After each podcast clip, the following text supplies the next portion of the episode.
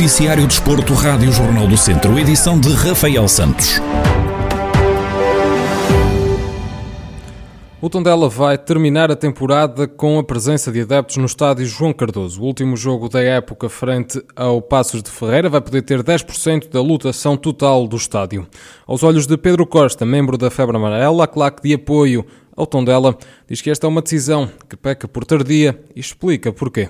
É assim, eu, eu, pessoalmente acho, acho até que já é tarde, já peca por, por ser um pouco tarde, porque tinha sido um prémio para, para todos os adeptos em Portugal que, que fizeram o esforço na, na altura, na altura pior da pandemia. Mas pronto, se calhar o, o ser a última jornada já é melhor que nada, nós felizmente jogamos em casa. É uma sensação espetacular poder voltar ao estádio, que já há muita gente que, desde março passado a fevereiro que, que não tem a oportunidade de fazer e, e acho que vai ser muito bom tanto para o Tondela como para, para todos os adeptos de futebol que merecem isto.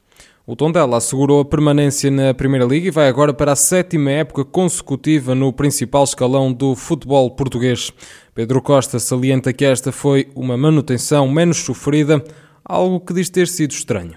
Antes de mais nada, para nós, só o facto de não ser na última jornada já, já acaba por se tornar estranho. Mas é uma sensação muito boa, já vamos para, para a sétima época consecutiva, apesar de pronto, ser nesses moldes. A nós custa-nos também não, não poder estar perto da equipa, tentamos também ao máximo uh, contribuir para, para controlar a pandemia. Tentámos ao máximo também não criar grandes ajuntamentos, o que se torna difícil para nós que estamos habituados a estar, a estar muito com a equipa, principalmente nas derrotas. Mas pronto, é mais um ano, já está feito. Este ano não sofremos tanto e para o ano cá estaremos outra vez. Possivelmente com uma, com uma situação muito melhor. O Tondela termina a temporada 2020-2021 com os adeptos na bancada. A equipa beira vai receber o Passo de Ferreira em dia e hora a definir. O jogo entre a Académica e o Vila Franquense vai ter de ser repetido. O Conselho de Justiça da Federação Portuguesa de Futebol mandou repetir a partida por utilização irregular de Ricardo Rodrigues, jogador do clube de Vila Franca de Xira. A partida referente à 26ª jornada da Segunda Liga não foi além de um empate a zeros. A repetição deste jogo vai mexer com as contas da manutenção e da subida na Segunda Liga, o que tem influência direta com o Académico de Viseu. Berito Esteves, comentador da Rádio Jornal do Centro, admite que é uma situação pouco comum, mas acredita que este pode ser um jogo que vai beneficiar a académica de Coimbra. É uma situação sugênero porque não é muito, muito usual eh, uma equipa que acaba por jogar com um jogador eh, numa situação irregular repetir o jogo. Normalmente, eh, nestas situações, e o que tem acontecido longo dos tempos na, na, com os jogos da Federação, é que a equipa perde os três pontos do jogo em, em causa. Agora, é, é sempre um pau dois bicos. Este jogo repetido pode ajudar a académica nos lugares de promoção, como pode ajudar também o Vila Franquense na, na luta pela despromoção. Penso que não irá alterar muito o resultado, porque aqui, aqui talvez eh, possa ajudar mais a académica do que ao Vila Franquense, mas não quer descurar, as equipas estão na despromoção, de estarem atentas. O Académico de Viseu tem a oportunidade de assegurar a manutenção já esta sexta-feira, em caso de vitória frente ao Oliveirense. Aos olhos de Berito Esteves, os academistas têm aqui uma oportunidade de ouro o académico jogo com o Oliveirense é o jogo do tudo ou nada. Pode aqui dar a, a, a libertar-se de, de, desta situação de risco que tem vindo a passar ao longo do campeonato. É um jogo de extrema importância para o Académico Viseu. Eh, penso que já deveria ter resolvido esta situação na jornada anterior com o Vila Franquense, eh, mas tem aqui uma oportunidade de ouro. O Vila Franquense vem um bocado desmoralizado da, da última jornada, uma derrota com o, o Feirense, um jogo em que começou a ganhar por 1-0 e foi perder 4-1 acaba por desmoralizar um bocadinho eh, e o académico tem que tirar partido deste fator motivacional da equipa do Oliveirense para levar vencido o seu adversário. O Académico de Viseu chega à jornada 33 da segunda Liga na 13ª posição com 33 pontos, enquanto a Oliveirense é a última classificada com 28 pontos. As duas equipas medem forças esta sexta-feira pelas 4 e meia da tarde. E joga-se no próximo domingo a segunda jornada da fase de campeão da Divisão de Honra da Associação de Futebol de Viseu.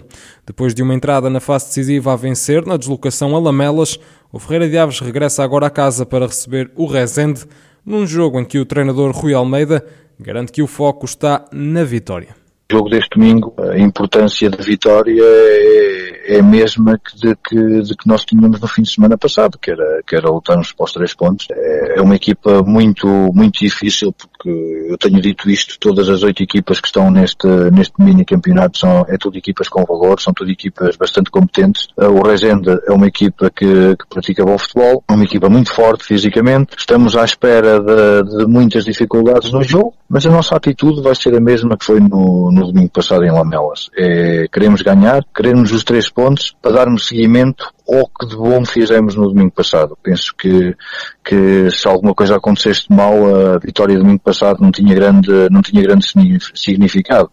Apesar de esta ser uma jornada em que os adversários diretos na luta pelo título jogam fora, Rui Almeida garante que o foco está naquilo que é possível controlar, neste caso, o jogo com o Rezende.